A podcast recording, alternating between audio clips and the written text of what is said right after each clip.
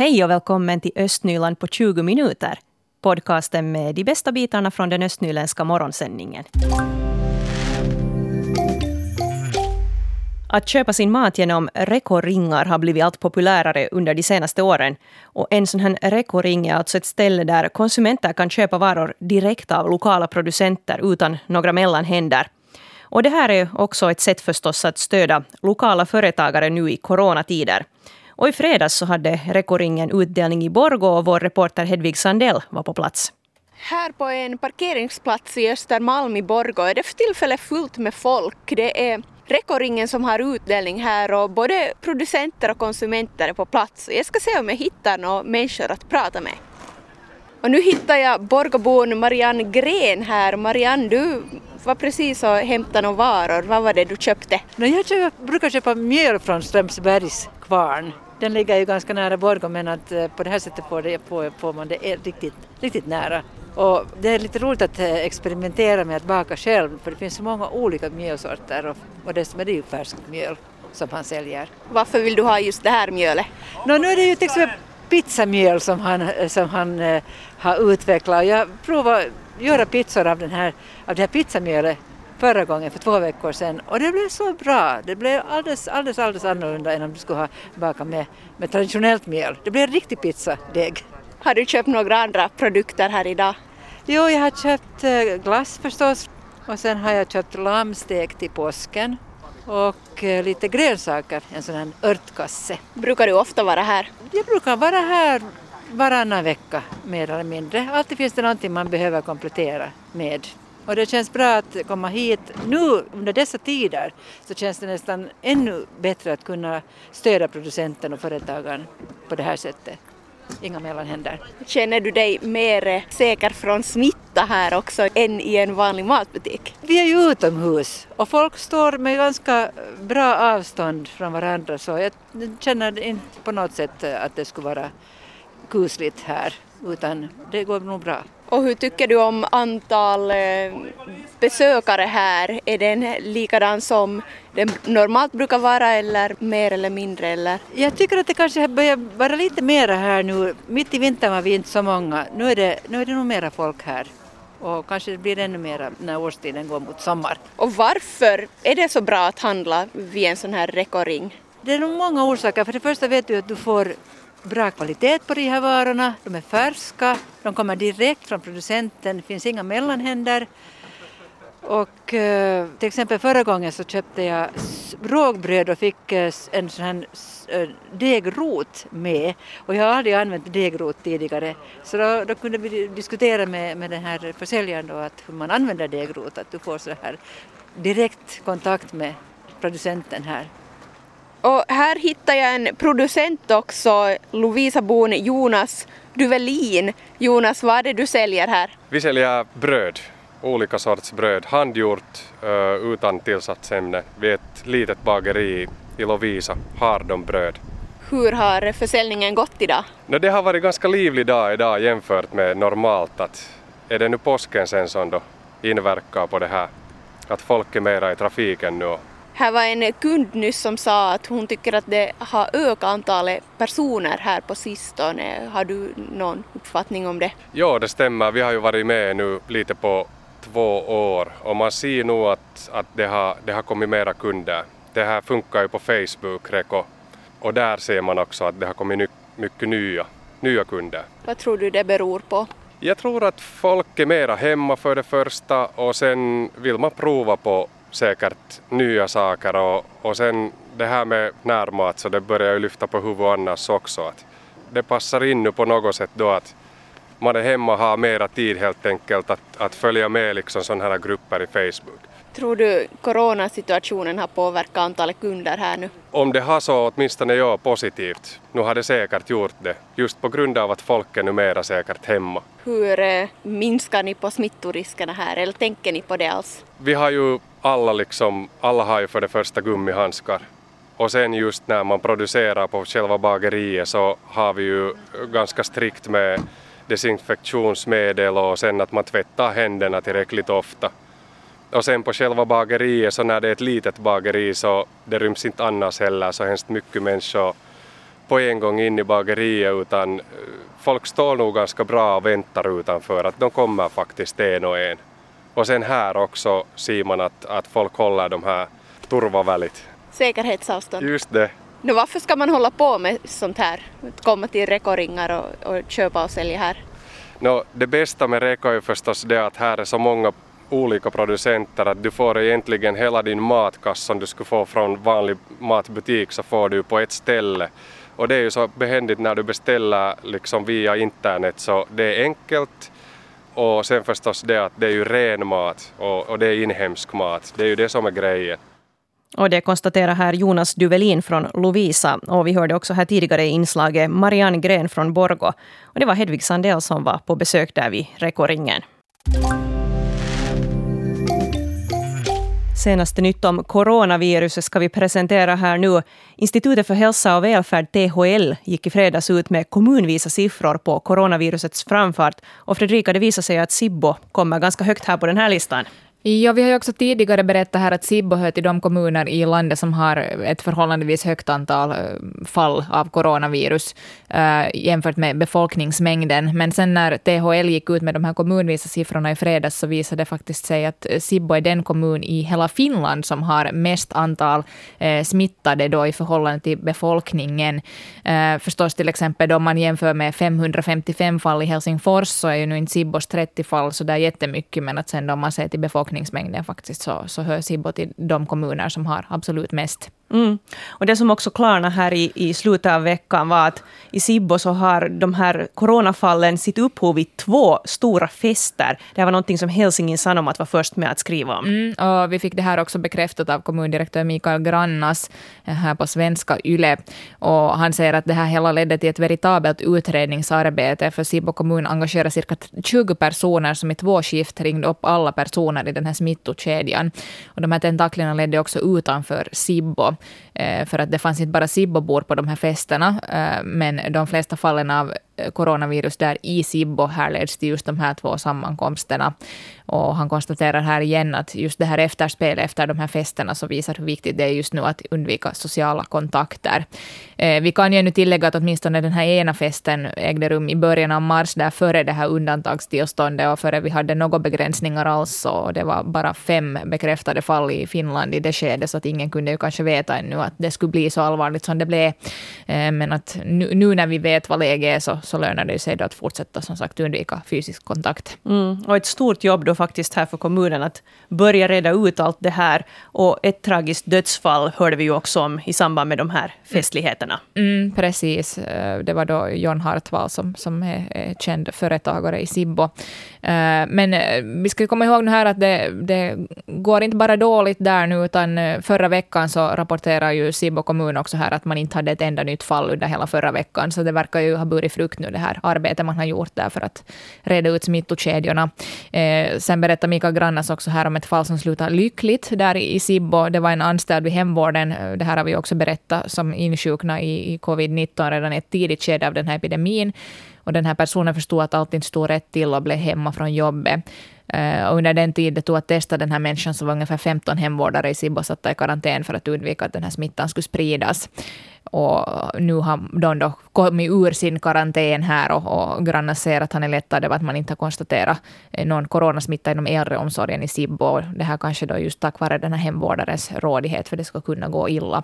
Vi hörde ju här nu igår om, om en del dödsfall på ett äldre, äldreboende i Esbo. Ja, och det är nog ganska farligt om det börjar komma in där på ett äldreboende, för då sprids det nog ganska snabbt. Precis, och alla, alla som är där hör ju till riskgruppen, så att säga, så att det är nog verkligen viktigt att se till att, att de äldre skyddas på äldreboenden, och det är ju därför som man också har infört besöksförbud där nu, nu sen den sextonde mars, då när det här undantagstillståndet utlystes. Mm. I Stockholm har ju många också haft problem med det här att, att äldre på äldreboenden har smittats. Ja, no, precis, och man har haft lite annan kanske coronalinjer då där i Sverige än här ja, i, i precis, Finland. Men nu börjar man kanske ta till lite striktare åtgärder där också.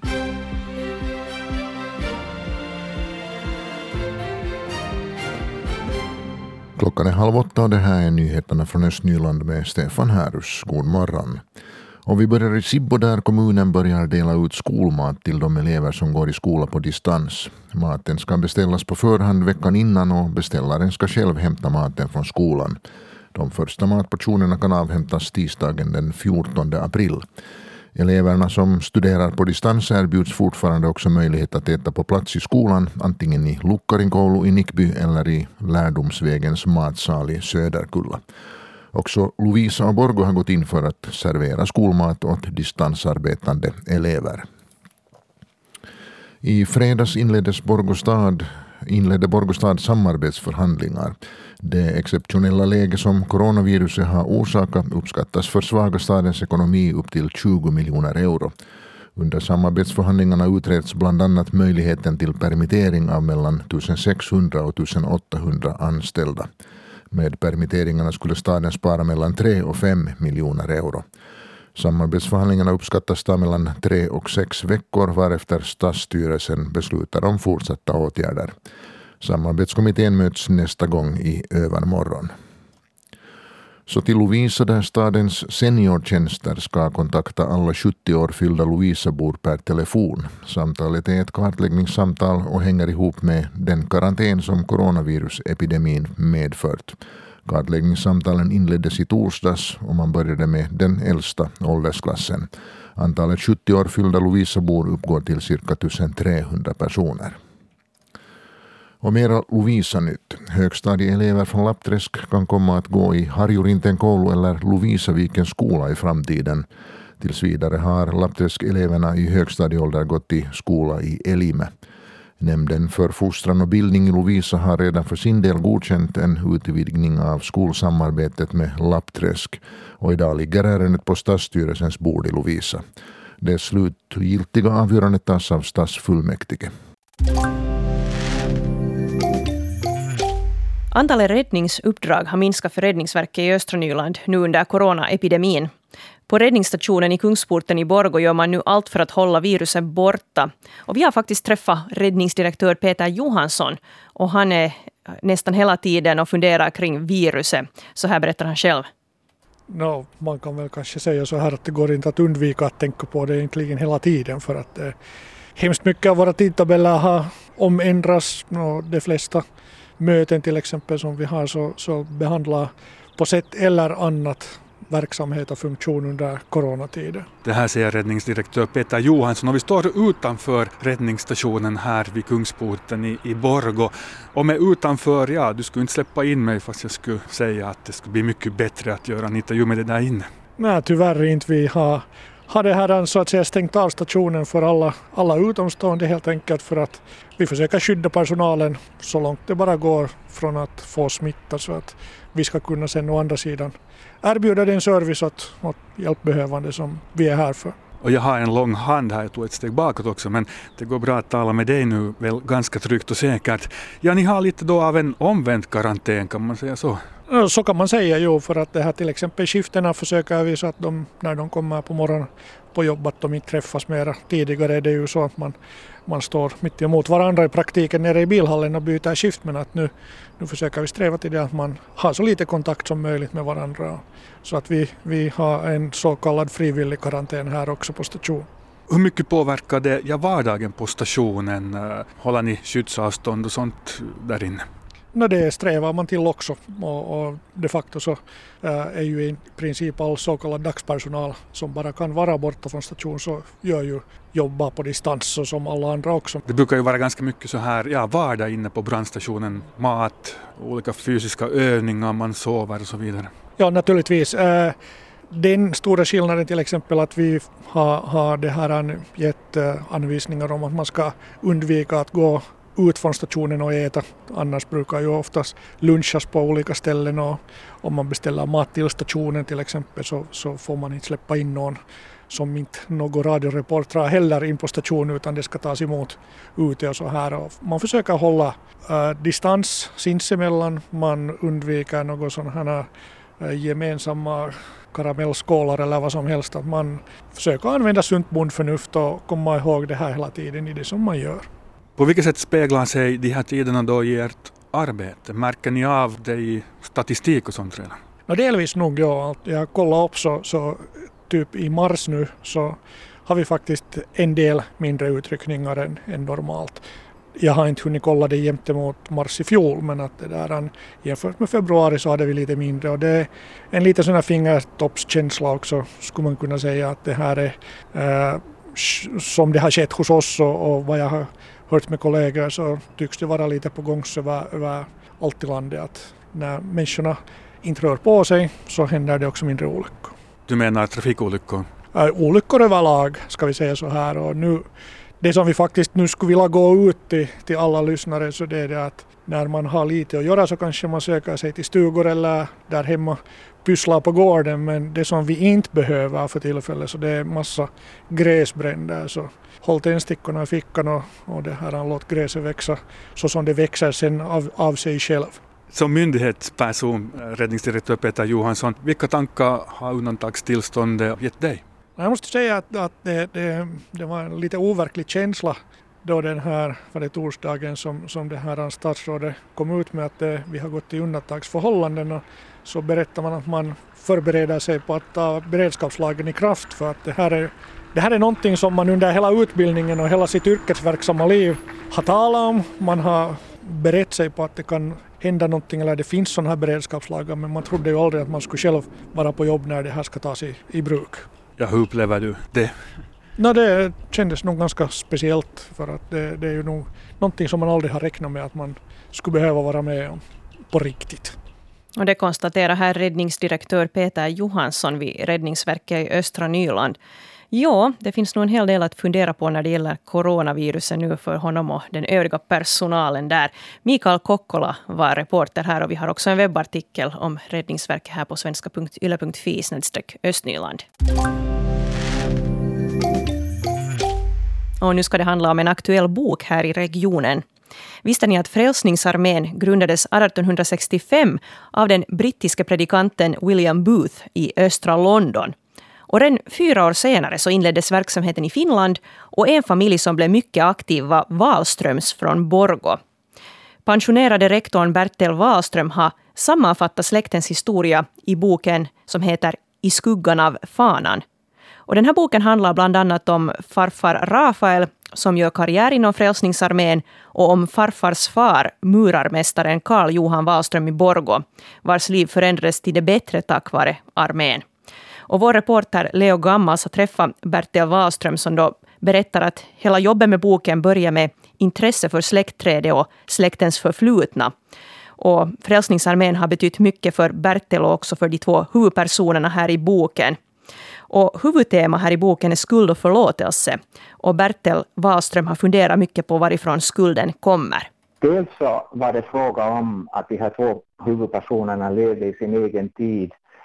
I Borgå först, och sedan eh, för Rafaels del i Helsingfors och i andra delar av Finland. Eh, där dels samhällsutvecklingen och förändringarna eh, var mycket snabba. Eh, Finland växte fram så småningom som ett eh, välfärdssamhälle. Eh, men också till exempel i frågan farfars fars egen bakgrund. Det gamla Borgå, hur eh, egentligen ofta eländigt det var. Och det var särskilt två saker som gjorde att folk fick trubbel i sitt liv. Det ena var spriten, och det andra var sex. Och det där tycker jag också på något sätt har med den här skulden att göra. Och det tror jag egentligen också som ännu också är viktiga faktorer i vår kultur. På många ställen i boken omhandlas kriser i äh, Finland.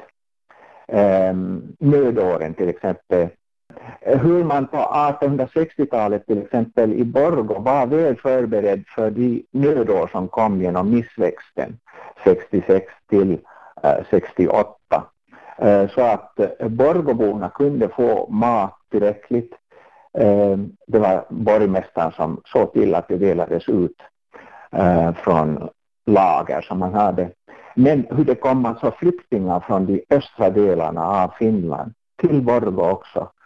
Hur de, förutom att de hungrade, kom med sjukdomar. Och hur det här tyfusepidemin bredde ut sig också, drabbade många borgåbor och så vidare. det var dramatiska tider då också. Ja, det fanns många sjukdomar också under nittonhundratalet som nu har övervunnits med medicinens hjälp. Och Berthe Wahlström, han säger att frågan om hur utsatta människor har varit när det gäller hälsan är en intressant sak. Han har alltså skrivit boken I skuggan av fanan om sina släktingars engagemang och liv inom Frälsningsarmén. Berthe Wahlström alltså. Det var Leo Gammal som hade ringt upp honom. Östnyland på tjugo minuter är en Svenska Yle-podcast. Det finns flera poddar på arenan. Jag heter Katarina Lind. Tack så mycket för sällskapet. Vi hörs.